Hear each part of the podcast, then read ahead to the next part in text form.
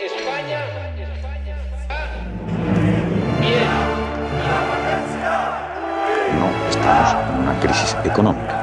La economía española ha entrado en esta legislatura en la Champions League de la economía. It's of Madrid. It's of, they call themselves Yo no pago or I won't pay. Una cosa al señor Abascal, a mí usted no me va a dar ninguna lección de ser español. Pregunta al señor Sánchez. eh, ¿Cataluña es una nación? frenar la propagación del virus, contener la avalancha en los hospitales,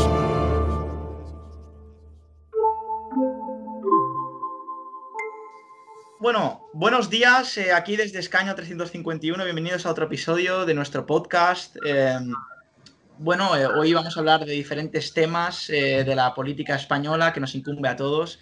Claro, es el objetivo de nuestra plataforma eh, y por lo tanto, eh, hoy, bueno, vamos cargados. Tenemos eh, dos tópicos importantes. Vamos a hablar de la negociación de, de la Unión Europea y también, bueno, del escándalo de la familia real. Bueno, Na- antes que empecemos, si queréis encontrarnos, nos podéis encontrar por Instagram o si no por www.escano351.es, que la ñ no, la- en la web no funciona. Sí, para facilitar a aquellos que son de fuera del territorio español. No, es que no funciona. Sí, no, hombre, obviamente no tiene. Bueno, tiene la ñ, pero es difícil de encontrar. es para facilitar, básicamente. Y luego, pues también en Spotify. También nos podéis encontrar, sobre todo eh, está el podcast en Spotify, lo publicamos por Spotify. Bueno, vamos a introducirnos. eh, bueno, yo soy Jordi. Sí, yo soy Denis.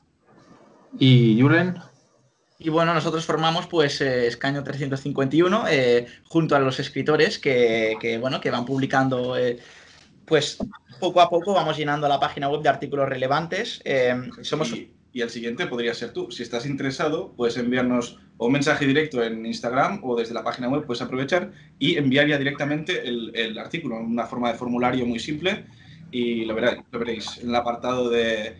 de correcto. sí, Sí, sí, el apartado de, de que escribe con nosotros. exacto.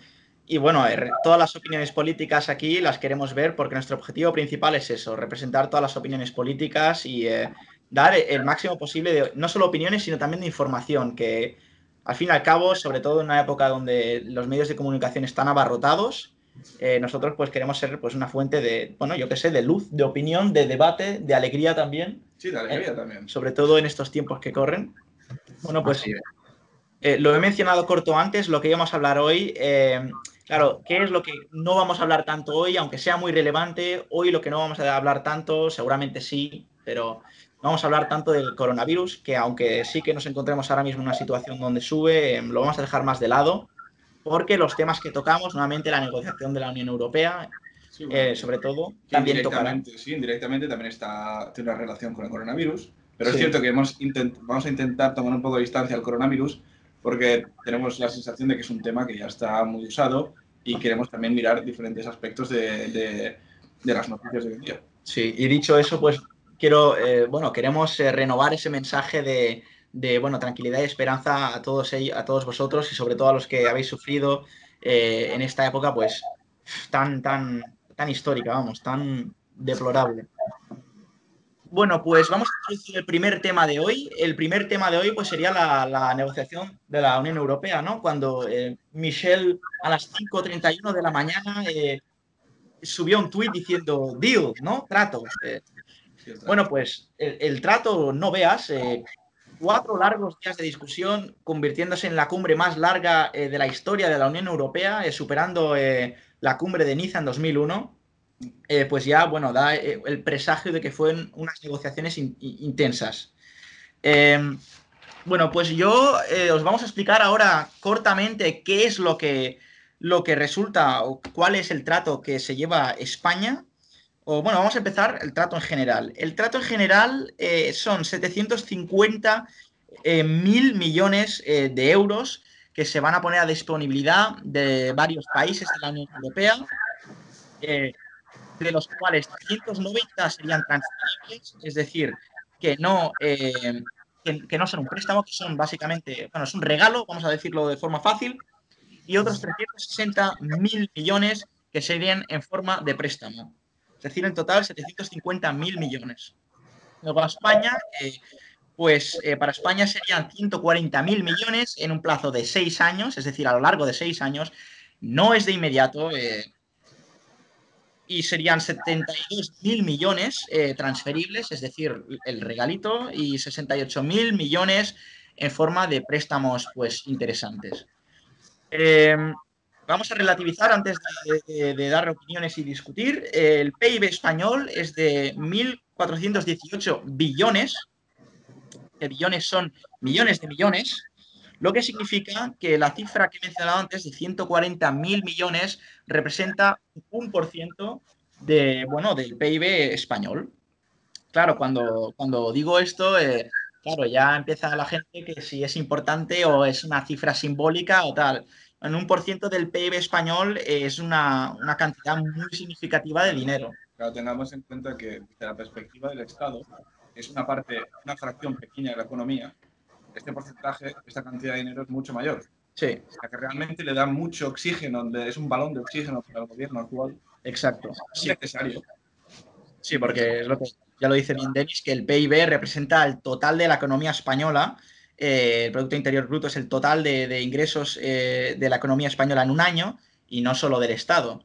Eh, naturalmente, eh, ahora mismo seguramente ya hayamos superado, bueno, estábamos en el mes de mayo al 99.78% de deuda pública respecto al PIB, es decir, que básicamente el PIB eh, es igual a la deuda, es decir, que tendríamos que entregar los ingresos anuales de toda España durante un año para pagar esa deuda. Y claro, entonces sí que relativizar eh, me produce más tristeza, ¿no? Porque básicamente significaría que la cifra esta de la Unión Europea es tan solo también un 1% de la deuda. Claro, ahí ya sí que, sí que duele un poco más la realidad, ¿no? Pues sí, la verdad. Pero bueno, eh, sí que ha sido un trato histórico para la Unión Europea, sobre todo eh, tras los cuatro días que han sido realmente una montaña rusa. Eh, ahora vamos a discutir la posición de los países frugales, vamos a hablar del rol de Pedro Sánchez, el gobierno español en general, y también el rol de Alemania, ¿no? Vamos a tocarlo también porque la verdad es que Alemania al final ha sido clave en este debate. Bueno, pues nada, ¿qué, qué os ha parecido el resultado o, o- o el proceso? Porque yo, a ver, a mí realmente el, el- el resultado en sí me parece bastante positivo. Me parece positivo en el sentido de que eh, realmente lo que se ha hecho es una transferencia del norte al sur de, de ingresos para darle un balón de oxígeno a aquellos países que, los- que, que el gobierno lo están pasando mal en- en- económicamente. Y esto es tanto clave para los países del sur que necesitan esos ingresos, como también para los países del norte, que son economías altamente exportadoras Sí. y que necesitan que el sur de Europa sean consumidores para poder vender sus productos. Pero que realmente cuando eh, esas posiciones férreas del norte de Europa tan férreas no eran, porque ellos también tienen interés en mantener el sur de Europa eh, pues, un poder adquisitivo bueno para que puedan comprar sus productos. Sí, sí, y además, eh, más teniendo en cuenta que sobre todo el gobierno holandés al principio de las negociaciones o antes de que la cumbre se celebrara, eh, había dicho que transferencias ni hablar. Y al final, pues sí que sí que se ha discutido y hay un pacto que incluye transferencias económicas, de, de- bueno, pues de norte a sur, que claro, eh, al, al principio, pues aquí en el sur, el, el- bueno, el coronavirus se ha hecho más fuerte y nos, bueno, sobre todo la prensa y claro, también, también la gente, pero sobre todo la prensa se sintió bastante eh, sola, ¿no? Eh, mm, dio la imagen de que el sur de Europa estaba sola y que la Unión Europea no estaba unida. Claro, simbólicamente, ahora que hemos discutido esto de- de- de- del trasfondo económico, ¿no? Del contexto económico eh, del norte que también necesita el sur, pues claro, también es una victoria para la Unión Europea, ¿no? Porque la organización también busca materializar ese, Sí, esa, bueno, quiere consolidarse como institución política. Y esto también es un paso importante ¿eh? para la Unión Europea. sí, porque de alguna forma u otra lo que se ha hecho es mutualizar las pérdidas de, del COVID. Exacto, sí, Se, se está colectivizando pues, ese gasto, ese, ese- esos problemas económicos. Y es cierto que pocas veces antes se, ha visto la historia, porque lo que vimos en 2008 realmente fue muy diferente. Fue, pues sí, transferencias de dinero hacia el sur, eran todo préstamos, no había ningún tipo de regalo, por así decirlo, como se encuentra ahora. Y había un control muy importante de los gastos y los ingresos de los gobiernos. Era Sí. un, poco, un poco diferente. Sí, correcto. Bueno, la, la posición de los frugales, eh, Julen, tú que has estado más en Holanda, Sí. por ejemplo, Mark Rutte, el presidente de, de Holanda, que yo creo que es el símbolo de los, de los países que daban más, más digamos, que molestaban más. Sí. Eh, eh, ¿cómo, cómo, cómo se ha vivido desde ahí el, el- el trato? Eh, bueno, en primer lugar, eh, decir que en mi opinión, o al menos la sensación que tengo, es que Mark Rutte pues, ha tomado el lugar más o menos de el Reino Unido. El lugar de pues, ser el estorbador número uno en Europa. Yo creo que, que la posición de Mark Rutte ha sido bastante, bueno, eh, buena también para eh, el interés general europeo, ¿no? Eh, desde Holanda aquí se decía que, que los países del sur eh, deberían haber estado mucho más preparados para, para, para, otra crisis, en este caso el crisis, la crisis del coronavirus. Eh, los países nórdicos que han hecho bastantes reformas después de la última gran, gran crisis, la del 2010, y donde pues aquí mucho, muchas fuerzas parlamentarias también ha, ha, han, han, presionado al, al gobierno a, a salir y, y y no dar ni, ni un euro a, a, los países del sur, ¿no? Sí. Que dinero que se debería haber eh, invertido en, en, en Holanda. Eh, pero bueno, yo creo que al final eh, haber conseguido que estos subsidios, ¿no? que al final son subsidios y una parte eh, serán pues los préstamos, pues eh, que me parece bien que, que, al final los países del sur y bueno, eh, todo, todos los países que quieran usar es, ese dinero tengan que, que, hacer reformas. Sí, la verdad es que es incluso algo que yo considero positivo. A ver, eh, yo considero algo la, el concepto de soberanía nacional, para mí es algo importante, en mi opinión. Considero que España tiene que ser dueña de su destino desde sus instituciones democráticas y su proceso democrático. Sin embargo, en el contexto en el que nos encontramos, nos encontramos con un gobierno que, a mi opinión, ya ha gestionado mal la situación económica y lo va a seguir haciendo. Y me parece bien que haya una especie de control político desde Bruselas, desde La Haya, sea donde sea, y que controle bien los gastos y los derroches que vaya a hacer el gobierno actual. Sí, además no solo eso, eh, porque sí, estamos hablando de gestión de gobierno, pero en términos macroeconómicos eh, sí que hay un límite de lo que puede hacer un gobierno allá y lo que no.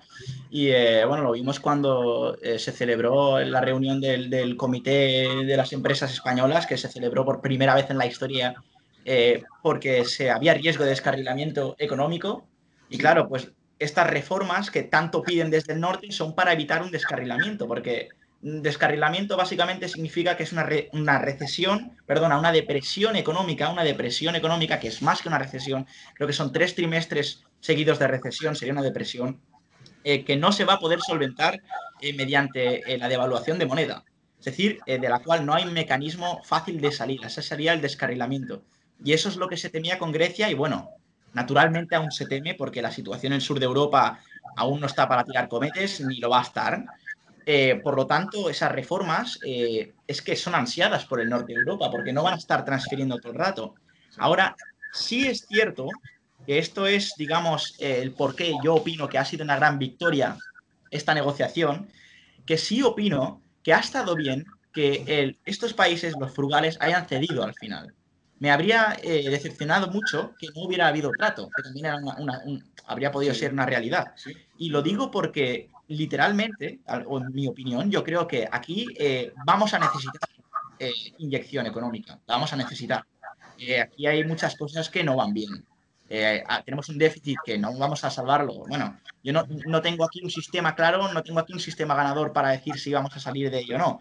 Pero yo creo que ahora el PIB, la deuda relacionada al PIB va a ir subiendo, no bajando. Sí, aún a estos días creo que no hay demasiados datos acerca del crecimiento de la deuda. Sí porque bueno, estamos en ello ahora mismo. Los últimos en pero... mayo, los últimos en mayo. Sí, sí, correcto. Pero yo, yo también tengo la, la, percepción de que va a ser un subidón tremendo. Claro, y teniendo en cuenta eso, pues me ha alegrado eh, saber que pues podemos contar con los países cuya situación económica, no solo económica, sino también de la situación del COVID, eh, ha sido mucho más controlada y eficaz. Y en ese sentido, eh, me alegra también que, bueno, pues que nos ayuden de forma económica, porque es que de verdad que, mira, este país es muy bonito, pero si algo nos va mal, es que es la economía. Es que es la economía y un poco de ayuda no nos va mal. Y no hay que ser tan, tan soberbio en ese sentido. Porque eso es lo que aquí se... Eh, por ejemplo, el crecimiento del, del, euroescepticismo en base a que ya no quiere ayuda del norte. A mí es que sinceramente eh, no, la vamos a necesitar. Nuestros hijos, mis hijos, eh, si, si, si van a hacer vida aquí en España, eh, yo quiero que sean, que, que sea una economía mucho más desarrollada y mejor, no peor. Y Sí. eso creo que cualquier país del mundo, no solo en España, pero en Sí. cualquier país del mundo. ¿eh? Pero- Realmente, yo también lo creo. Yo creo que parte de ser patriota, parte de querer lo mejor para tu país, es aceptar que hay cosas que no funcionan y aceptar también los cons- consejos de aquellos países que en algunos aspectos lo están quizá haciendo mejor que nosotros. Y eso no implica que tengamos que cambiar nuestra esencia como país, Sí. pero sí que, coño, si tenemos reclamaciones como país que queremos mejor situación económica, pues tendremos que hacer reformas que son difíciles, que son difíciles de, de aceptar, pero que son lo mejor a largo plazo para nuestro país. Hablo de reformas sobre las pensiones, insostenibles, por cierto. Aquel que piense que el sistema de pensiones actual es sostenible, se equivoca. No es sostenible. Bajo Sí. ningún concepto. O el enorme sistema de funcionarios, o la economía Exacto. negra, o bueno, o los impuestos elevados eh, a las empresas, y no solo a las empresas, a todo. Da igual, hay un montón de cosas que, que- a- que hay, que, hay que reformar poco a poco. que no es divertido. Eh, obviamente hay gente que lo va a pasar un poco peor con estas reformas, pero que somos un país que no requiere de la ayuda del resto de Europa en, el en, la futu- en las futuras crisis, necesitamos hacer reformas, porque tengamos en cuenta también un poco la dignidad, la- nuestra dignidad como país. Lo que hemos hecho ahora, por lo que hemos pasado, no es divertido ni es bonito. Realmente ha sido, por así decirlo, mm, una cierta humillación. Porque hemos de nuevo requerido, después del 2008, han pasado 12 años, y de nuevo hemos requerido la ayuda de nuestros aliados europeos para poder mantenernos de pie. Y yo creo que estamos de acuerdo todos los tres que en un futuro no queremos requerir aquella ayuda porque nuestro país es suficientemente soluble y solvente para poder gestionarse, gestionarnos nosotros mismos. Y hay, y hay forma, ¿eh? Ya hay forma, pero bueno, es algo que luego a nivel político nacional no es, no es un proyecto político viable y es algo que tendría que convertirse en algo viable, es algo que tendría que interesar también a la población española, que es algo que a mí personalmente me frustra, que yo a veces, a veces, no sé, eh, hay gente que vota a un partido y luego se sorprende que suban los impuestos, por así decir. Y yo pienso, Bueno, hostia, pero tú sabías dónde, dónde, qué es lo que quieren hacer. Si es Sí. un, pa- un partido, digamos, partido de izquierda que quiere un gobierno más grande, pues obviamente va a necesitar una fuente de ingresos Sí. más grande, ¿no? Pues claro, Pero eh, incluso votando aquellos partidos que prometían una rebaja fiscal, como fue el Partido Popular, sí, el Partido Popular. cuando llegó al poder, eh, unos Claro. meses pasados, subió el, el impuesto al IVA. No, no, sí, no se escapa nadie. Si el Partido Popular eh, y bendito, ¿no? Eh, la misma historia. Por eso, el panorama nacional español eh, No. político eh, No pinta muy bien. no pinta muy bien. Eh, Bueno, por eso creo que es una buena noticia que tengamos también a, nuestros hermanos europeos. En ese sentido, sí. Para lo- lo- los países o, o la gente que, que- que crea, que cree en la integración europea, eh, pues yo creo que, que- que sea que es un- una buena noticia también que hayan diferentes opiniones y que hayan países que digan, oye, eh, yo no voy a, da- a dar dinero gratis, eh, como hemos hecho en otras crisis o en otros momentos. Ahora ya hacer reformas y yo creo que es hora de, hacer reformas. Sí.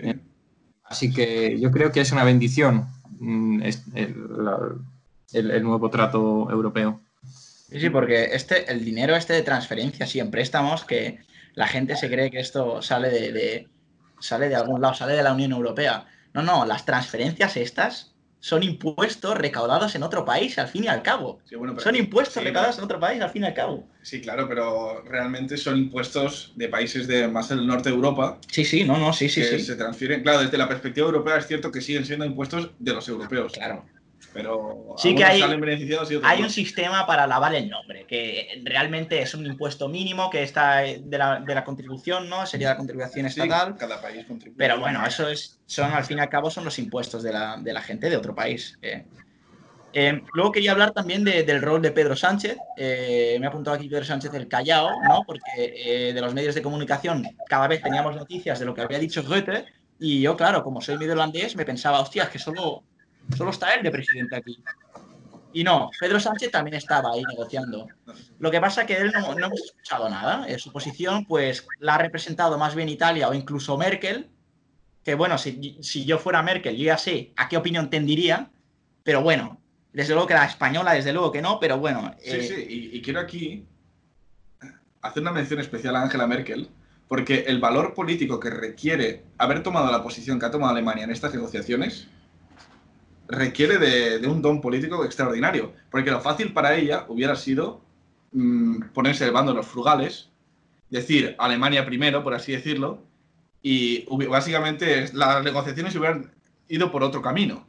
Pero Merkel ha entendido que lo mejor para Europa y lo mejor incluso para Alemania ha sido tomar la posición del el bando contrario Claro, los frugales, por así decirlo, del bando de Francia, España, hay- Italia. También opino que no es nada que sorprenda mucho, ¿eh? la verdad, porque yo creo que esa, ese mismo motivo es el motivo por el que los países frugales han sido tan vocales. El hecho de que esperaban ya que Alemania iba a hacer de intermediaria. Porque si tuviéramos que haber esperado aquí que Macron o Pedro Sánchez eh, hubieran negociado por nosotros, yo no sé dónde hubiéramos estado. ¿no? ¿eh? y, y por eso creo Alemania ha sido definitivamente clave. Sí, sí. Su- su- su- porque realmente creéis que el resultado, yo, yo creo sinceramente que el resultado hubiera sido diferente si Alemania se hubiera puesto en un rol, por así decirlo, intermedio o del bando de los frugales. Sí, sí. Pero realmente es que se ha colocado del bando. Sí, porque no olvidemos que esto ha sido una cumbre de cuatro días, ¿eh?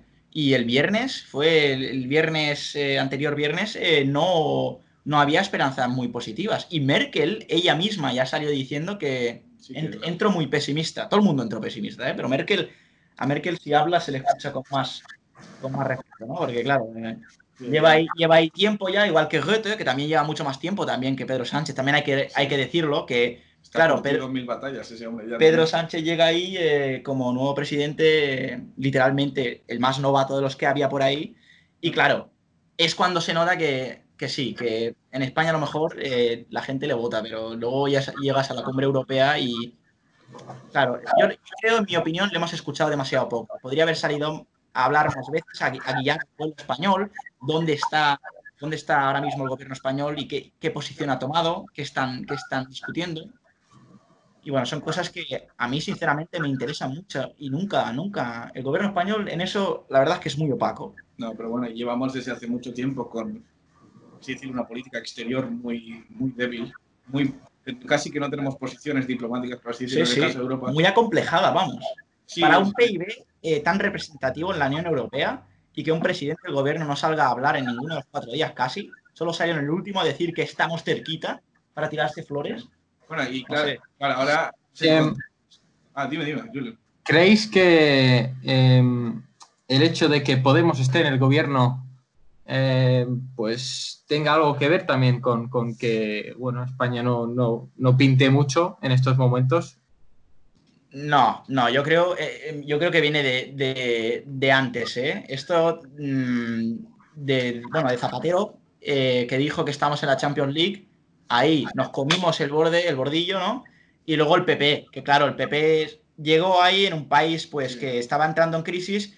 Obviamente Mariano Rajoy no va a chillar a diestro y siniestro lo que quiere porque no le van a dar nada. Y ahí empezó el complejo, en verdad, con el PP o con Zapatero incluso, eh, porque Aznar, sinceramente, eh, mira, Aznar, Bueno, cada uno puede un tener su opinión, claro, ¿no? tomó un rumbo Exacto, muy claro ca- en política. Cada uno puede tener su opinión, pero Aznar estaba en Estados Unidos hablando con todo el mundo y luego aquí la, aquí la Unión Europea sí, también dio que hablar. No, es cierto que la última política exterior, por así decirla, sólida, que daba, por así decirlo, un carácter a nuestro país, era la de Aznar, que era muy vocal en el tema de, de la NATO, Sí. NATO, y, y desde entonces, pues realmente, pues nos hemos ido avasallando en, en Europa, por así decirlo, hemos tomado la una posición intermedia.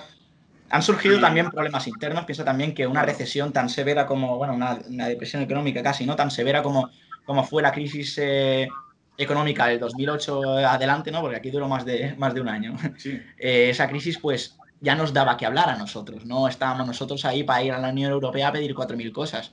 Pero claro, eh, sí que ahora, eh, con el tema del COVID, con, con vidas de personas sobre el juego, la verdad es que el, el- el presidente de, de un estado de 47 millones de habitantes, tan representativo en la Unión Europea, no puede estar tan callado. Mira a Víctor Orbán, el tío, que Hungría que tiene 11 millones de habitantes, algo así, Sí, un poco más, sí.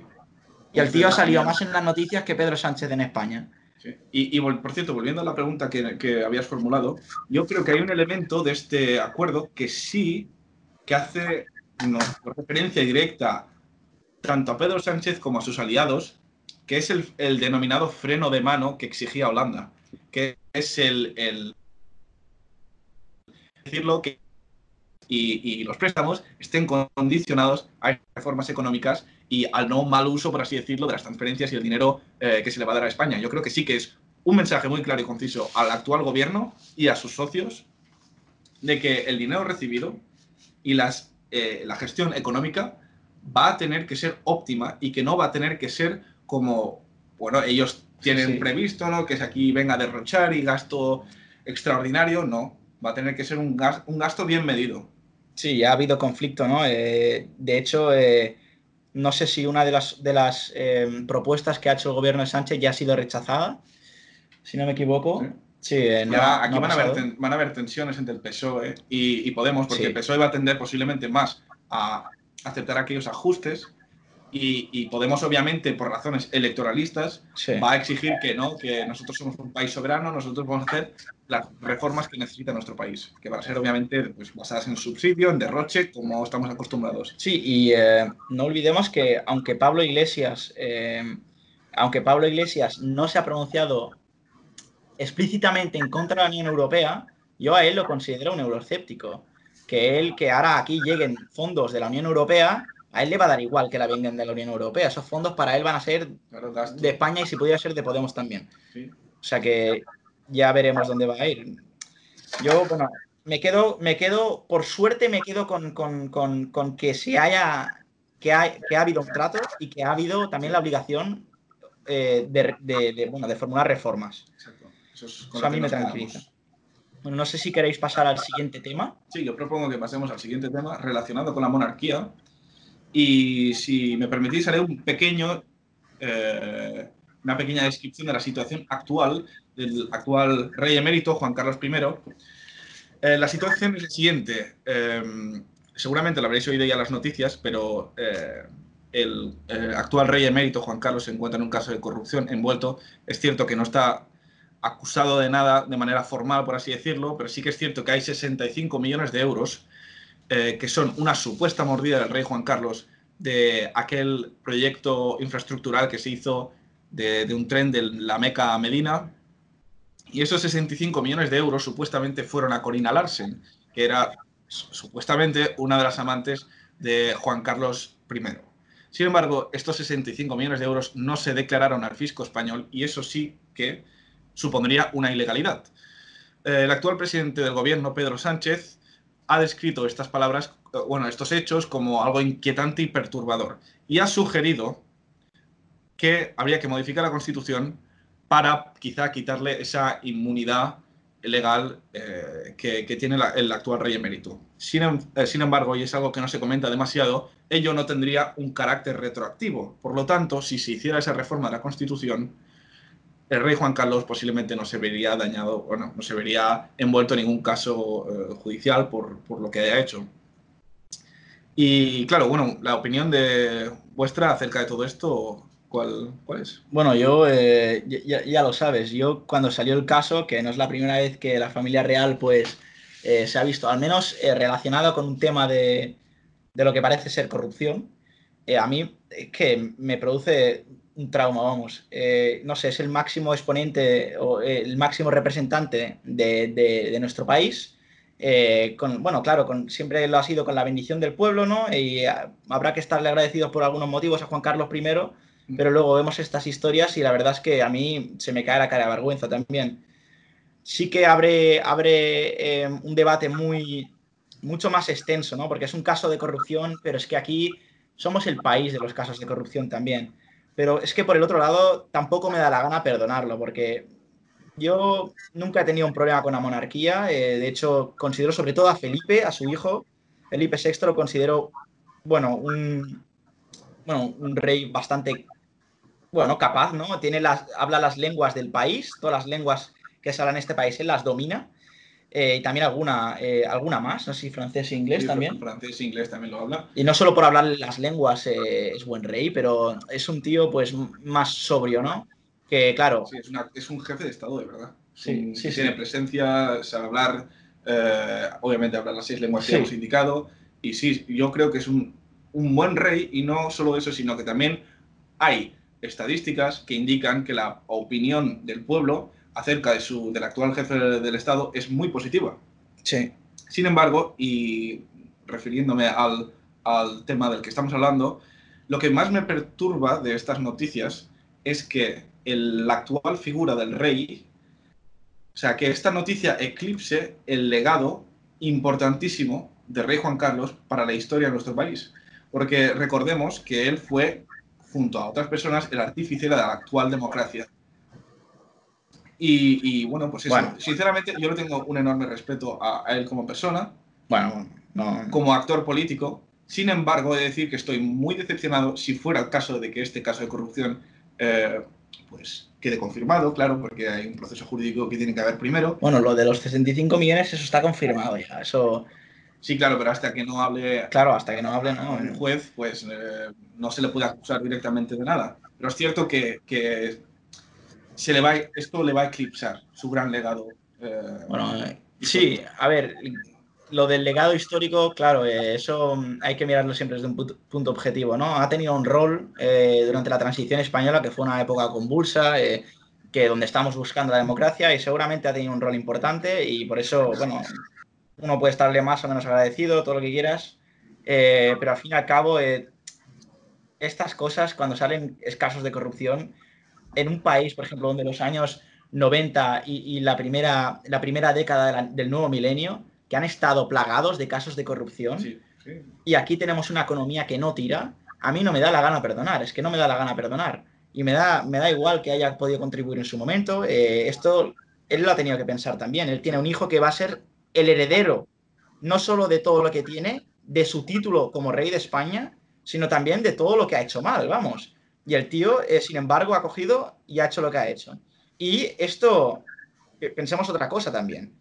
Si esto es un caso, esto es especulación pura, pero si esto es un caso, vete a saber cómo de grande es el caso, si hay más. Por ejemplo, a Iñaki Urdangarín, bien que lo borraron rápidamente de la Casa Real, pero, hombre, al rey emérito, Sí, Eso no lo vamos a poder hacer, ¿no? Es un tema muy delicado, es un tema realmente eh, complicado. Porque, claro, no es lo mismo Urdangarín, que básicamente se le borró de la familia real, por así decirlo. sí, Pero aquí estás hablando de- de- del, del anterior rey de nuestro país, el actual rey emérito. sí, sí. Y eso difícilmente lo podemos borrar de, de- Y eso hace especialmente doloroso este caso, porque estamos hablando de, por lo que decías tú, el, el, el representante del Estado de, durante 40 años. sí. Y bueno, ahí se nota también que ha sido una- en una época donde la figura del rey, aunque no fuera tan popular, eh, lo era mucho más que ahora, ¿eh? Porque que se destape ahora el caso, a mí no me sorprende. Eh, hay mucho escéptico también de la monarquía española. tenemos, bueno, por ejemplo, grupos como Podemos. el PSOE cada vez tiende más a una posición, bueno, republicana, normal. Sí. Eh, bueno, grupos independentistas normalmente tampoco suelen ser eh, promonárquicos. eh, Incluso Ni- ni- ni hay, de cerca. hay estadísticas que también demostraban que dentro de los ciudadanos sí, habría, republicanos. sí habría ya una mayoría, por así decirlo, favorable a la República, aunque todos ellos y la, la, la posición formal del partido sigue siendo que aceptan el- el- la monarquía como Claro. pues, la- nuestra construcción como, como país. Claro, pues, y teniendo en cuenta eso, pues yo creo que esto va a ser, bueno, esto seguramente es eh, la espada de Damocles eh, que, que está pendiendo ahora sobre la familia real. Porque podemos decir lo que quiera, pero el que va a pagarlo más va a ser su hijo. Porque su hijo es el que ahora está al mando y a lo mejor a él no lo van a. Él no ha tenido nada que ver. De hecho, ya ha renunciado a la herencia, que me parece, bueno, pues Sí, tomando si él quiere, eh, si, si la familia real quiere más historia eh, a- a- a- al mando de la jefatura de Estado de España, ya lo ha hecho bien en ese sentido.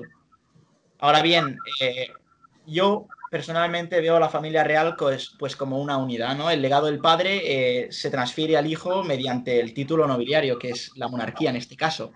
Eh, claro, si tú montas un escándalo, eh, y, sinceramente lo, lo de los animales, o sea, lo de los elefantes ya es que, mira, me sabe mal por los elefantes, pero es que no tiene ni punto de comparación ya con esto, que son 65 millones.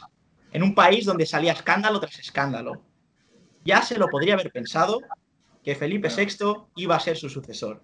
Y aquí es, creo que, donde se abre el gran debate. Sí, Eh, ¿dónde quieres ir aquí- tú? Sí, porque claro, aquí se podría decir, ¿es Felipe culpable de las fechorías de su, de su padre, Juan Carlos? Y yo lo considero bastante, lo considero bastante injusto. Y quiero hacer una comparativa también, Pero espera, era injusto, pero espérate, porque ¿injusto en qué sentido? injusto en que solo hace falta poner un ejemplo a nivel personal. Imagina, imagínate que tu padre comete una ilegalidad, sea cual Sí. sea.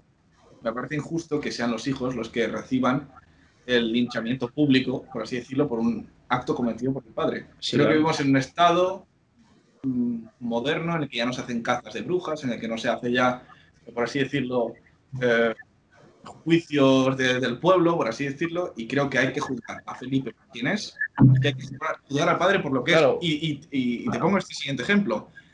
Hay casos de corrupción para dar y regalar. Hay casos de corrupción en España en sindicatos. Hay casos de corrupción en la clase política. Y nos replanteamos la destrucción de sus instituciones, de los sindicatos o de, la- de instituciones políticas Hombre, por casos supuesto. de corrupción. Pues yo creo que no. Yo creo que no, porque incluso los sindicatos, y yo que no soy nada favorable de los sindicatos, lo digo así de claro, considero que son, siguen siendo una herramienta fundamental. Y porque hay un caso de corrupción, hay que corregirlo, hay que castigar a aquella persona que lo haya cometido, pero las instituciones tienen que seguir funcionando. Y lo mismo pasa con la monarquía. No, no pasa lo mismo con la monarquía. Porque las- los sindicatos, las personas eh, que están al mando en ese momento, pues escogen. Siempre hay un mecanismo para escoger a la persona. En este caso, ¿qué ha pasado? Que el jefe de Estado es un título nobiliario, se transfiere de, de padre a hijo en este caso, Sí. heredero, y claro, eh, uno comete estos hechos en 2008, que en 2008 no es el auge de la monarquía, ya ha pasado el auge de la, de la monarquía. Podría haber estado mucho más avispado ahí Juan Carlos I, y, y no, no los tuvo. Ya sabía que algún día Sí, abdicaría o, o- o algún día le seguiría a su hijo, pero no, no, no, no Sí. tuvo eso en cuenta. Y claro, sí que estoy de acuerdo en que, claro, se le va, se va a castigar al hijo de forma. Bueno, en las televisiones ya lo vemos, ¿no? La, la ca- la Casa Real. eh, eh, bueno, las- la espada de Damocles que cuelga sobre la Casa Real ahora mismo la estamos viendo en la televisión. sí. Eh, le- mi padre dice que le quedan dos te- telediarios, por así decir. Bueno, eh, es también porque es un título que se transfiere. Es un título que se transfiere. Es decir, tú cometes un error. eh, no, no, un error no. Esto no lo vamos a llamar un error. Esto A fue. ver, los casos de corrupción nunca son justificables, si es que se confirma este caso de corrupción. Sin embargo, yo sin- sinceramente discrepo contigo en el sentido de que la, o sea, que, que la monarquía como institución, eh, a diferencia de todas las demás, se deba castigar a la institución entera por lo que haga un individuo. Yo creo que, que no.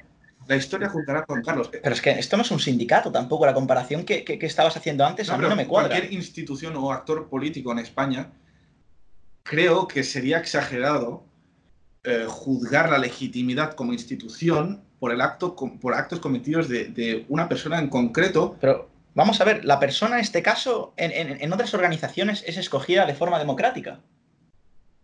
Se, se pone una persona ahí por, por mérito o porque ha sido votado, como un comité de empresas, ¿sí? por ejemplo. En este caso, no. Tú no escoges a la persona que pones ahí. Pero es que Y encima tiene una que función de representación del Estado. Que vamos, Sí, que, es que- que si roba una empresa, que haga prisión, que vaya a prisión. Pero es que esta persona no se puede meter en prisión. Y no solo eso, Vale, es representa es a todos los españoles. Ese es otro tema, pero vuelvo.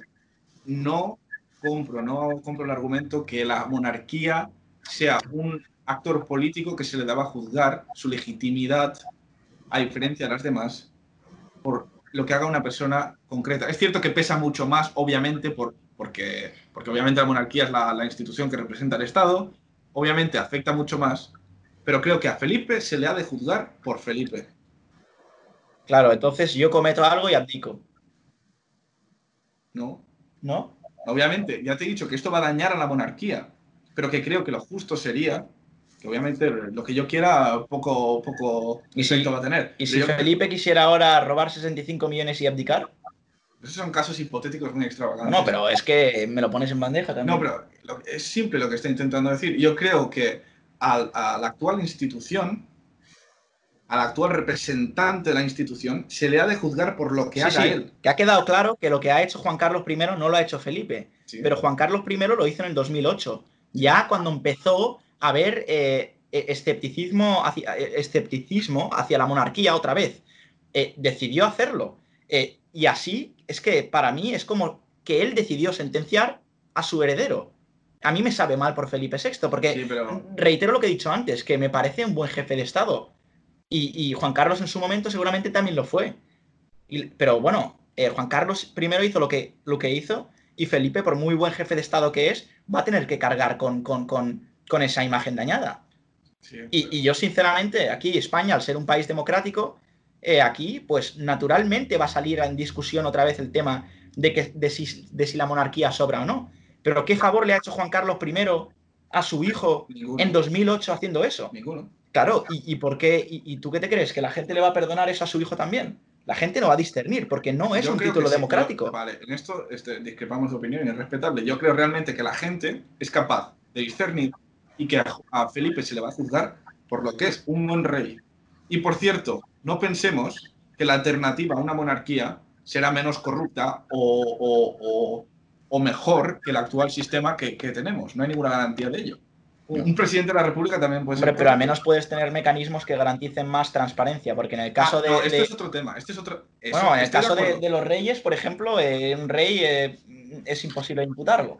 Por un ejemplo, eh, por poner un ejemplo. Sí, es- eh, no, en esto, mira, en esto podemos estar de acuerdo. Yo creo que hay que, que, hay que ajustar los mecanismos de control eh, de- en temas de corrupción a la monarquía y cualquier institución de, de- de España. Sí. En eso estamos totalmente de acuerdo. Pero mm, creo que debatir sobre la, si monarquía o república sería abrir una herida que ahora mismo, que ahora mismo no toca Sí. Y no nos vendría bien como país. Bueno, yo me, yo me quedo con lo que has dicho antes, de que casos de corrupción están en todos los lados y que realmente a mí lo que más me duele no es más bien quién es el que ha robado, sino el hecho de que sea tan normal que haya tantos casos de corrupción. Vamos, es que yo no, yo, yo no me, yo no, esto no lo puedo comparar. Es que no lo puedo comparar, no lo puedo perdonar tampoco. Que a nivel local, a nivel regional, autonómico, a nivel nacional, eh, a nivel eh, privado también, eh, sector privado, y, y la gran economía sumergida que tenemos, seis cosas donde todo el mundo se quiere llevar un trozo del pastel. Y, y sucede, ¿eh? Tanto el, el particular más pequeño hasta la organización más grande. Ese es el problema real. A mí me da igual que en este caso haya sido el rey. Que mira, eh, ya, ya tendrá que lidiar con lo que tenga que lidiar. A mí es que me da igual ya. Bueno, a, A mí es a que me da igual. personal, seamos realistas, el rey posiblemente no va a entrar en prisión, por lo que os dije antes, que, que cualquier reforma de la Constitución que elimine su invi- inviolabilidad no tiene carácter retroactivo. Así que mm, posiblemente no vaya a entrar a prisión. Bueno, a no, a no ser que, que, que fueran hechos, hechos después de su abdicación. Entonces, sí, entonces, es cierto que entonces, entonces, Sí, correcto. entonces sí, pero de momento no hay ninguna, ningún indicio de, de corrupción. Pero, y, y de todas formas, que Juan Carlos podrá haber, haber sido corrupto, pero tonto tampoco es. O sea que yo creo que tras su abdicación, mucho jaleo no vas a encontrar. Sí. O a lo mejor sí, quién, quién sabe, ¿no? Y yo creo que el único castigo que le puede esperar a Juan Carlos es el, el juicio de la historia que va a tener eh, que va a tener la historia con él. Yo creo que, que va a ser eso, ¿no? Que va a ser la mala imagen que va a acabar teniendo en nuestro Sí. país y en la historia de, de nuestro país. Ahora bien, gran noticia la de la familia real, pero algo que a mí eh, también, por el otro lado, también me llenó de rabia es eh, que por fin eh, hay- haya alguien que quiera investigar el caso Pujol, ¿no? Sí, cierto. Eh. Que otro caso de corrupción que no veas, que no veas. Que lo estábamos hablando Por antes. cierto, de cantidades muchísimo mayores, muchísimo mayores que la de la monarquía. Sí, porque es que en verdad Cosa que no justifica la, corruptela, supuesta corruptela de Juan Carlos. Pero sí es cierto que también se ha abierto otro caso, por así decirlo, de, de la familia Pujol, el famoso no me hagáis tirar de la manta, ¿no? Que está el famoso no me hagáis tirar de la manta, y parece ser que tendrá que volver a los tribunales, pero es otro caso que realmente es que podemos hablar de ello, pero es, mm, otro, es otra persona que no va a entrar en prisión. Sí, y otra historia para otro día, creo. Sí, otra historia. sería pero eh, ¿creéis que está en peligro la monarquía a corto plazo? Eh, el peligro de la monarquía lleva bastante tiempo. Eh, pero, a ver, claro, los sondeos que salen, creo que el- la aprobación de la monarquía, no sé si estaba al 35% durante los, los últimos años de Juan Carlos I. Realmente, en base al CIS, hace cinco años, no, hace Sí. creo incluso más, que no se calcula Ah, la aprobación de la monarquía y supongo que se hizo para protegerla de sus propios malos datos. sí. O eh, eh, eso, son, eso es mi, mi interpretación de ello. Pero, pero sí, la aprobación de la monarquía yo presupongo que no es demasiado alta en España. Y eso es la gran amenaza que, que podría haber. Y no solo eso, sino también el actual gobierno, por así decirlo, no es el mayor defensor de las instituciones, eh, Monárquicas, no. no tanto monárquicas, y también hemos visto a la Guardia Civil como, como Ah. ha sido bastante maltratada por el actual gobierno. Pero la monarquía, obviamente, este gobierno no lo va a defender. Y lo único que temo es que el actual gobierno tenga, por así decirlo, la, la valen- valentía, en su peor sentido, de sugerir una reforma constitucional o un referéndum para poder eh, no sé, establecer la tercera república, cosa que veo un poco alocado, pero teniendo en cuenta el gobierno que tenemos actual, pues no sería tampoco No, una eh, previsión muy rara. De hecho, yo creo que es el, go- el- el gobierno con más números de. Bueno, de, de- Yo creo que incluso podría ser un plan, ¿eh? O sea, lo podrían tener hablado y todo, ¿eh? Porque el caso ha salido en un momento muy crucial también. Sí. Piensa que la- las cosas. Yo es que en estas casualidades me cuesta creer.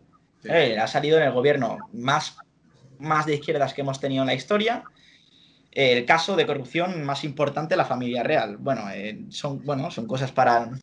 A mí me hacen gracia. eh. Sí. Ah, Bueno, no, no tanta gracia, más bien pena, pero bueno. Claro, sí que pone. Es que. Es- sí, sí que, sí que creo que está eh, en peligro ¿eh? la monarquía. Yo creo que sí. Yo creo que sí. Yo creo que tienen que ir con mucho cuidado. Sí, yo también lo creo. Bueno, eso seguro, pero por, por un otro lado, yo pienso que eh, a la hora que quieran eh, reformar la Constitución, necesitarían dos tercios de- del Congreso de los, de los Diputados, eh, un referéndum y convocar elecciones. Yo no sé tampoco si, si es realista pensar que, que pudiera ocurrir eso y si a ver si sale un, pues, pues, pues yo estoy seguro de que Vox, PP Ciudadanos votarían que no, seguro. Y bueno, el PSOE creo que tampoco, de momento, pero yo no, yo no veo ahora, en estos momentos, dos tercios de la, de la Cámara votar. podría ser una, una. Una- bendición oculta, ¿no? Porque, claro, la gestión del PSOE, del gobierno actual, no es la más óptima. Eh, es un tema muy bueno para ellos, el- este caso la corrupción, para, eh, bueno, para esconder muchas de las cosas que están saliendo mal también. Eh, por lo tanto, si se diera el caso de que quieren hacer una triquiñuela para, yo qué sé, para eliminar la monarquía, eh, esto al final podría acabar eh, dándole más votos a la derecha. Sí. Porque la gente va a acabar diciendo, es que este no es el problema con el que queremos lidiar ahora. Ahí Porque me parece muy bien, me parece muy bien otro caso de corrupción más. Pero por delante de todo, ahora mismo está el tema del coronavirus, está el tema de la economía, de- de- del futuro.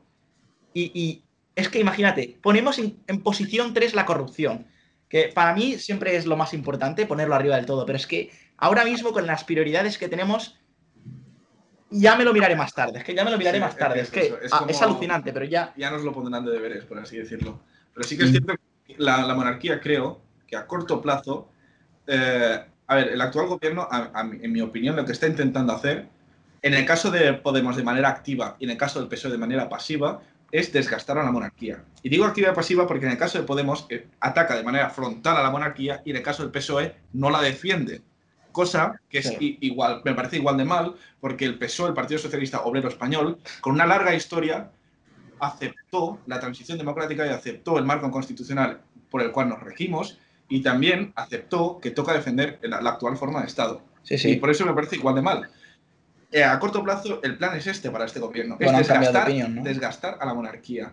Y a medio plazo, no me extrañaría, o a, o a largo plazo, que hubiera la suficiente mayoría parlamentaria, si es que algún día la va a haber, para hacer un referéndum, no para hacer una reforma de la Constitución. Porque en el momento que se haga un referéndum y salga una mayoría favorable a la República, el Partido Popular ya puede votar que no, que será algo que le hará muy poco popular. Porque el momento que el pueblo ha hablado, pues ya hay poco a hacer, porque habrá una mayoría popular que, que está en contra de la monarquía. Yo creo que ese es el plan que está intentando ejecutar el actual Ejecutivo, en el caso de Podemos de manera activa y en el caso de PSOE de manera pasiva. Pues sí, podría ser. Sí. Bueno, desde luego que PSOE ha cambiado de rumbo. Eso, eso la Sí. verdad es que sí. Se está alejando cada vez más del constitucionalismo, No, no. lamentablemente. Bueno, yo pienso a la, a- a la alternativa y yo creo que tampoco, al menos en España, no sería nada mucho más favorable, favorable para los españoles. Eh, un presidente eh, elegible, pues con las discrepancias, con la polarización que hay en España, un presidente de derechas, de izquierdas, pero yo por lo menos en el rey veo a alguien pues que, que sea un hombre de Estado y que quiera defender a todos los españoles. Otra cosa españoles que no quieran defender al rey y quieran eliminarlo, pero él está ahí por la nación y todos los españoles y la unidad de España. Sí, correcto.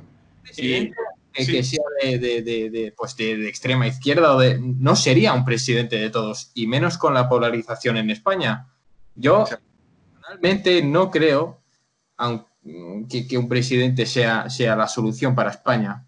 Mira, yo quisiera estar de acuerdo en el sentido de que el presidente, claro, al ser elegido eh, siempre te va a tener color eh, y bueno, pues sería el defecto, pero sinceramente lo que está pasando es que es indefendible también, porque a mí no me da la gana de que, que ahora mismo es de- la familia que nos ha robado también tenga que ser la familia que me represente en ese sentido. Pero yo siempre, yo nunca he tenido un problema con Felipe VI, eh, nuevamente, pero es que para eso prefiero, prefiero escoger a alguien. Prefiero escoger a alguien. Es que ojalá el que te roba, eh, básicamente. No, eso está. Yo, eh, ¿Cómo eso que escoger al que te lo, robe? Nunca lo he entendido. Porque no, es que es, es como sugerir que la alternativa a la monarquía soluciona todo. Seremos, no habrá corrupción, el sistema será mucho mejor. Yo creo que la posibilidad de corrupción es, es parecida o la misma. No, Eh, eh, no estoy de acuerdo en absoluto. Ah, No, puedes instaurar mucho más fácil en el momento que decides eh, cambiar el- No, la institución que represente. que quieras ins- que Claro. quieras Bueno, es que tú estás hablando de la asunción de que, eh, para empezar, has dicho que el que yo escoja me va a robar. Yo, sinceramente, eh, no. Por ahí no voy a ir. Eh, básicamente, si yo escojo a alguien es porque creo que, para empezar, no va a robar. Si no, la Pero me refiero a que el hecho de que lo elijas no lo va a hacer menos, o sea, no, te- no lo va a hacer menos corrupto, por así decirlo. El, el problema, eh, o sea, Hombre, yo no sé si el presidente de la República se va a ir a poder ir a cenar con el rey de Arabia Saudita, ¿eh? Eso no lo hombre. sé yo, ¿eh? escúchame, hay numerosos casos también de corrupción en presidentes de las de repúblicas de todo el mundo entero. Lo que estoy intentando decir es que hay muchos argumentos para defender a la república, muchos de ellos válidos y que respeto y que son legítimos, pero no tenemos que pensar que derrocar a la monarquía e instaurar una república va a solventar problemas. Porque corrupción la puede haber en una república también. Totalmente. Sí, pero- de acuerdo. No sé. Sí, es que te doy la razón en el sentido, pero es que también es eludir un poco eh, lo que ha pasado. Porque No, es, no, es sí, que- porque es, es la, la familia real con título hereditario. Juan Carlos I, No. rey emérito, decidió hacer algo que no tenía que hacer. Claro, eso es inaceptable, eso está claro. de la República, su hijo no heredaría ese, este puesto. Por lo tanto, eh, a- me habría robado uno, lo echas a la, a la calle. Bueno, en Es eso, que en es- eso es- discrepamos. En eso No, discrepamos. no lo puedes a echar. la calle, pero, pero Felipe tampoco, como, como dijo Denis antes, eh, deberíamos ju- juzgarlo por sus propios hechos. creo yo. Es que es un poco, no sé, yo no, no soy partidario de juzgar a alguien por, por ser hijo de alguien. Sí, pero es que al que vas a acabar imput- bueno, al que, al que tienes que acabar castigando es Juan Carlos I, ¿verdad? Sí, ¿Verdad? Esto, ¿Sí o no? esto es otro tema. Entonces, Juan Carlos I en ese momento era rey de España, el re- máximo representante de España. Claro. En ese momento, 2008, en ese momento ya tenía un hijo que ya tenía no sé cuántos años Bueno, tenía ya y sabía que en el momento que él se iba a morir o el, el momento que iba a abdicar, él iba a heredar el trono en 2008. Pero ¿qué Y en tiene Felipe? 2008 escogió hacer lo que hizo. Juan Carlos I, sabiendo que podría tener consecuencias que, bueno, yo qué sé, podría llevar a un desenlace en el que España Vale. seguiría sin monarquía. Él lo sabía, nuevamente, no, es un, no, era, no era una persona eh, nota- notablemente estúpida. Vale. Él lo sabía. Tampoco le voy a perdonar eso. Ok, pues déjame hacerte una pregunta. Felipe VI ha sido, vamos, Déjame hacerte una pregunta. Entonces, el testaferro. tu, tu análisis es el siguiente, corrígeme si estoy equivocado. ¿Consideras que como el rey emérito cometió una, eh, una supuesta corruptela de 65 millones de euros, intoxicó a la institución monárquica, de, la, Sí. de la monarquía y que por ello la legitimidad de Felipe está en cuestión? Sí, efectivamente. De acuerdo, entonces, ¿estás a favor de que se convoque un referéndum para decidir si el pueblo español prefiere una república o una monarquía? Porque es sería lógico pensar ello, ¿no? No, bueno, estaría bien eh, refle- reflexionar sobre dónde vamos a ir, porque básicamente eh, lo que no puede ser es que el máximo exponente de, de- de la jefatura de Estado esté también invertido en estos casos. Eso es lo que a mí me molesta. A mí me da igual, a mí me da igual si va a haber una república, es que me da igual si hay una república o una monarquía. Representante o jefatura de Estado va a haber igual. Lo que tiene que haber es un mecanismo, lo que tiene que haber en Pero general en España son sí. mecanismos que eviten la Y en eso corrupción. estamos de acuerdo. Y en eso estamos de Bueno, acuerdo. entonces ya tienes mi No respuesta. Entonces no tenemos. Es que a mí me da igual monarquía o es que república, que me da igual. vale. Pero también entiende, entiende también que Juan Carlos I hizo lo que hizo sabiendo que podía tener repercusión sobre, sobre, sobre su hijo también. Vale, y a mí no me da la gana perdonarle exculpando al hijo enteramente porque el hijo no tiene nada que ver. Es verdad que él no ha robado. Pero Juan Carlos I lo hizo sabiendo que iba a tener efectos sobre el hijo. A sabiendas. Sí, por eso te pregunto de manera legítima si tú preferirías un referéndum para Pero preferiría sobre qué? ¿Cuál es la otra opción? bueno, una monarquía o una república, porque consi- si- No, no, además, preferir el, re- el referéndum sobre qué otra opción. no, si tú pre- te he preguntado si tú querrías un referéndum. No, no, ya te he dicho mi solución. Mi solución es instaurar mecanismos de control, vamos. Eh, claro, pero es lo que estoy intentando llegar. Esos mecanismos de control serían igualmente aplicables en una república que en una monarquía. Y eh, en eso estamos totalmente de acuerdo. Hace falta mejores mecanismos para controlar las instituciones de nuestro país. Así Pero es. te, te- te prometo que es, es igualmente aplicable a una monarquía que a una república. Sí, pero a mí me parece estupendo eso, pero verdad que la república, como, o sea, la jefatura de Estado republicana, como aún no la tenemos, pues tampoco nos ha robado. Y eso es lo que le da rabia a la gente. A ver, si tú, yo entiendo tu frustración. Eres No, no, de la, la, la fr- la frustración de la gente que, que está viendo las noticias cada día, vamos. Sí, claro, yo entiendo la frustración que puede haber a título personal con el rey Juan Carlos. Y yo, yo creo que, que ha abusado un poco de la inviolabilidad que tiene. Hombre, un porque, poco, un poco. Bueno, hay- obviamente, perdona. Joder, eh. Obviamente ha. Pero claro, lo digo porque aún no se ha confirmado nada. no, no, eh, efectivamente, no se ha confirmado nada. Pero me refiero en caso. Solo está saliendo chivatazo. En el caso de ser así, sí que considero que es una grave violación de su inviolabilidad, valga la redundancia, porque esa inviolabilidad está hecha para protegerse de ataques políticos, para protegerse del, por así decirlo, bullying político, no para que tú cometas actos de corrupción y, y salgas con las manos limpias. Y en ese sentido sí que creo que a título personal, Juan Carlos tiene que ser penalizado de alguna forma u otra si es que se confirma esto. ¿eh? Pero por ello no creo que se tenga que poner en cuestión la monarquía en absoluto. Porque es una institución. Vamos a ver, es que, es que a mí hay cosas que yo no, yo no puedo llegar a comprender. Vamos a ver. O sea, tienes una jefatura de Estado, en este caso una monarquía, inviolable, que sí que acabas de discutir que eso se podría cambiar o se tendría que mirar. Y en Ya, ese momento, afinar, sí, sí, todo todo lo que, lo que llevas diciendo. Entonces, en 2008, eh, Juan Carlos comete unos hechos que pueden tener una repercusión sobre la monarquía, sobre, hijo- sobre su hijo también. Sí. que- que esa es la, la institución española más simbólica casi de España, era la monarquía en ese momento. Y tú sabías, o sea, tú, tú consideras también que un caso de corrupción semejante a este daña la- dañaría la imagen de la, de la monarquía española, ¿no? Sí, Es decir, básicamente el hecho que haya cometido eh, es- ese caso de corrupción sí. dañaría la imagen de la, de la monarquía española. Pero que sí, que todos. Entonces, eso, ¿por qué íbamos a darlo por supuesto? ¿Por qué iba a perdonarle esa cara de la historia también? El hecho de que él cometió algo que podía dañar a una institución histórica española, porque la monarquía española no solo es. Felipe VI y Juan creo- Carlos I, Sí, porque claro, tiene una larga historia. Pero yo creo que todos estamos de acuerdo en que esto obviamente daña a la institución de la monarquía. El caso de corrupción, en el caso de ser verdad, bueno, y a España también, porque él es Y el máximo España. de España. y a España. Y Si él roba, ¿por qué no voy a robar yo aquí al lado? Es que Claro, sí que, sí que daña la monarquía, pero sigo pensando que es un, es un melón que mejor no abrir, sí castigar a título personal al, al actual monarca, en caso de ser verdad, repito, pero, pero no Nah, sé ahí- tu opinión, ahí- Julen, yo creo que... dicho.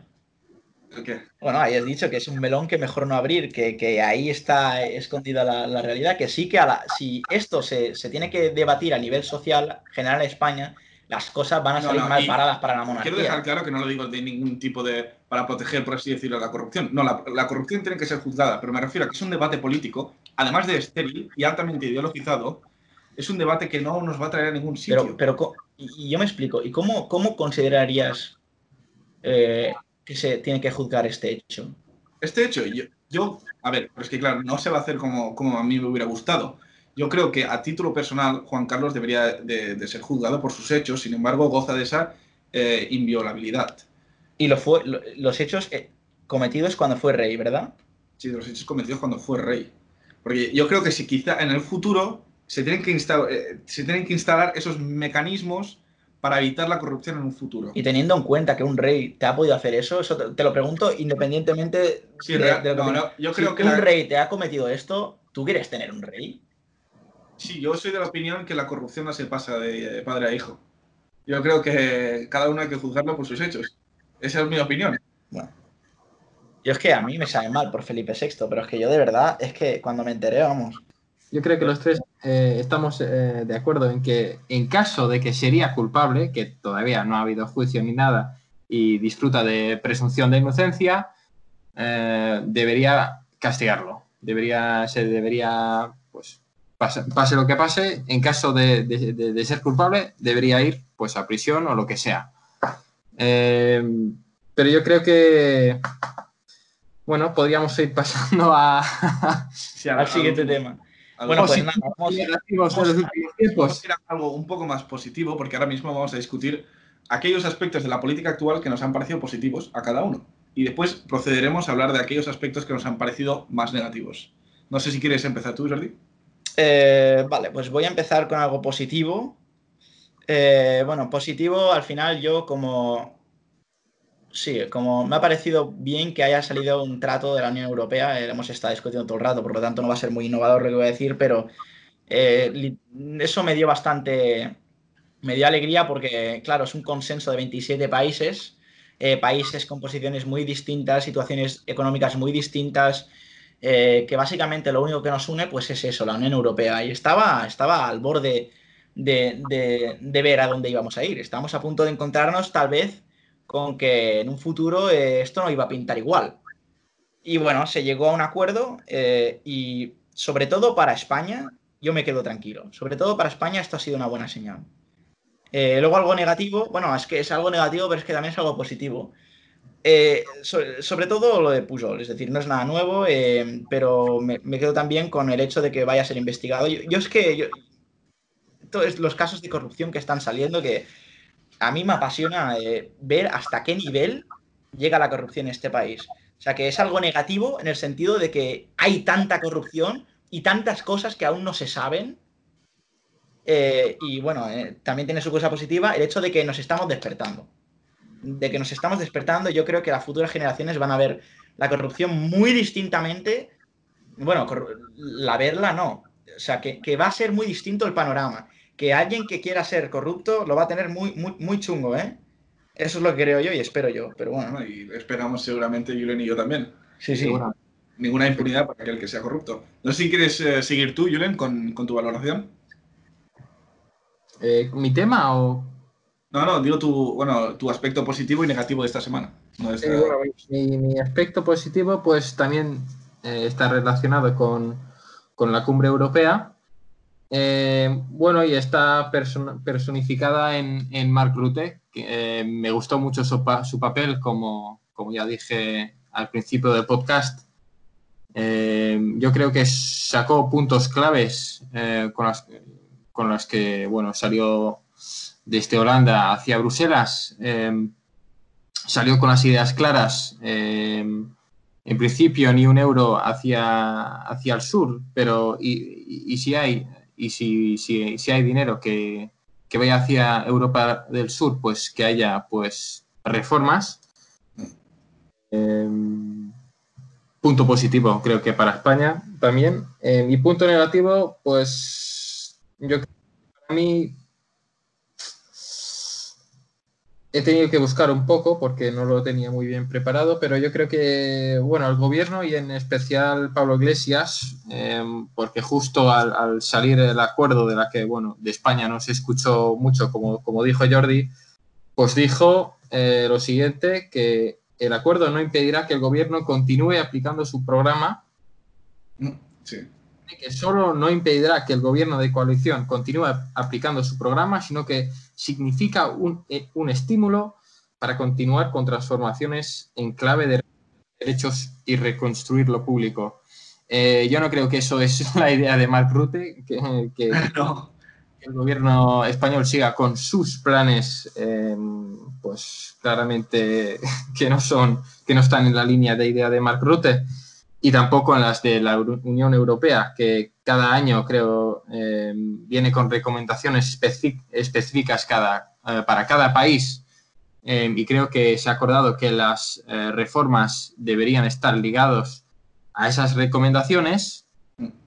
Y una de esas recomendaciones es seguir transformando pues, la ley de la reforma laboral de Mariano Rajoy, cosa que hasta hace poco eh, el gobierno llegó a un acuerdo con Bildu para... Así que yo creo que Pablo, Pablo Iglesias está ahí pues en un camino que no, que no le corresponde y equivocado. Y espero que... No, estoy totalmente. Y ahora, si os parece, procederé también a, a explicar el aspecto positivo que considero de esta semana, que ha sido la actuación de Rey Felipe, que por cierto está de gira por toda España. Y me parece eh, maravilloso la ejemplaridad que está mostrando en estos momentos extremadamente convulsos, eh, con el tema del coronavirus, con el tema de también su padre. Está tomando una distancia que creo que es ejemplar eh, en, el, eh, en cuanto a la corrupción en nuestro país. Y, y está pasando por un, por un trago muy amargo. Sí. Sin embargo, creo que está mostrando una dignidad y una ejemplaridad que, que- que hace mucha falta. Sí, sí. Y eso no lo discuto en absoluto, ¿eh? Y bueno, en cuanto a la- al aspecto negativo, considero eh, TV3 que de nuevo eh, se prostituyó eh, para de nuevo el, el independentismo, el movimiento independentista en España. Esta semana hemos visto que, que los presos, como ellos se denominan presos políticos, que realmente son políticos que están presos por sus actos, no por sus ideas, eh, básicamente la, el- la- el canal de televisión pública catalana se prostituyó de nuevo para darles una hora a cada uno en los que se podían regocijar en, en sus experiencias en la cárcel y lo duro y lo mal que les trata el Estado español. Y lo bien que han comido. Y lo bien que han comido, porque Uriel Junqueras, por cierto, ha venido con varios kilos de más.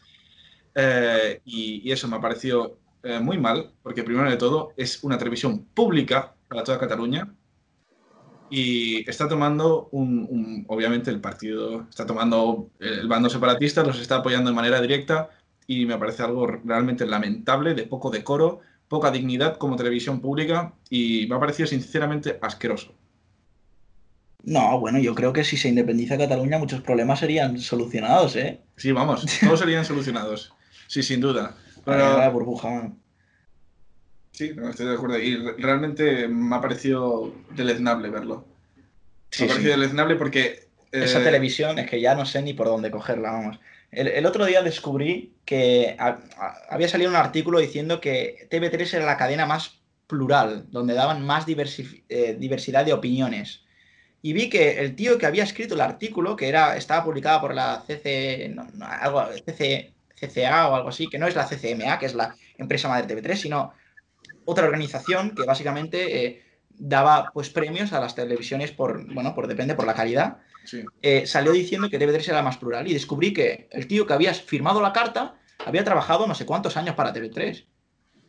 Yo Claro, me, acordé dándose- de- del, premiitos a sí mismo. del meme ese de, de Obama dándose la medalla eh, a, a, sí mismo. a sí mismo, básicamente. Yo Pues dije, joder, macho, pues eh, voy a crear eh, algo y voy a decir que Escaño 351 es la, la plataforma más plural y voy a ser yo el que la ha escrito. Claro. Pues no nos iría mal. ¿eh? La idea, ¿no? Pues TV3 ya gozaba de una, una muy mala imagen en cuanto a pluralidad, por así decirlo, pero esta semana, vamos, se ha, se ha coronado, por así decirlo. Y nada, me ha parecido deleznable realmente.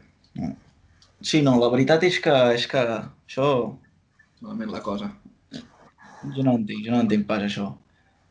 Ya veremos. Bueno, y con esto creo que vamos a, a cerrar el programa de hoy. Eh, hemos tocado muchos temas. eh, hoy hemos tenido opiniones distintas. A veces estamos más en sintonía. Hoy, bueno, Sí, hay, hay ocasiones en las que estamos de acuerdo prácticamente en todo. sí, sí. Y en esta vez no, no ha sido el caso. Pero Sí, no. A ver, eh, claro, son, son opiniones que calientan, ¿no? Entonces, pues claro, cada uno forma su opinión y ahí ya, pues, ahí es, eh, lo bonito es tener diferentes opiniones y, y bueno, y, escuchar al otro, que no nos hemos convencido, yo creo que no nos no vamos a convencer tampoco. Eh, y no pasa nada, ¿eh? E invito a cualquier persona que esté interesada a expresar su opinión, a hacerlo vía escaño 351. Sí, sí. Eh, lo tenéis en la página web www.escaño351.es. eh, la ñ es una N, porque no se puede en la página web, repito. Y bueno, este podcast, pues como lo habréis encontrado seguramente en Spotify eh, y el siguiente también apare- aparecerá en Spotify, por lo tanto seguiros por seguirnos por ahí y también por Instagram. Y a ver si podemos ir creciendo, a ver si podéis ir enviándonos no- vuestros, vuestros pensamientos en forma de artículos y a ver si vamos creciendo poco a poco como esta plataforma para cumplir nuestro objetivo de generar una opinión diversa, Exacto. plural, Plural. como TV3. Exacto. Sí, a poder ser un poco más plural que TV3. Sí, un, un pelín más plural, ¿no? Y bueno, Y, y con esto lo dejamos. Pues nos despedimos. eh, un saludo a todo el mundo y, Un saludo. y salud para todo el mundo durante estos tiempos. Y muchas gracias.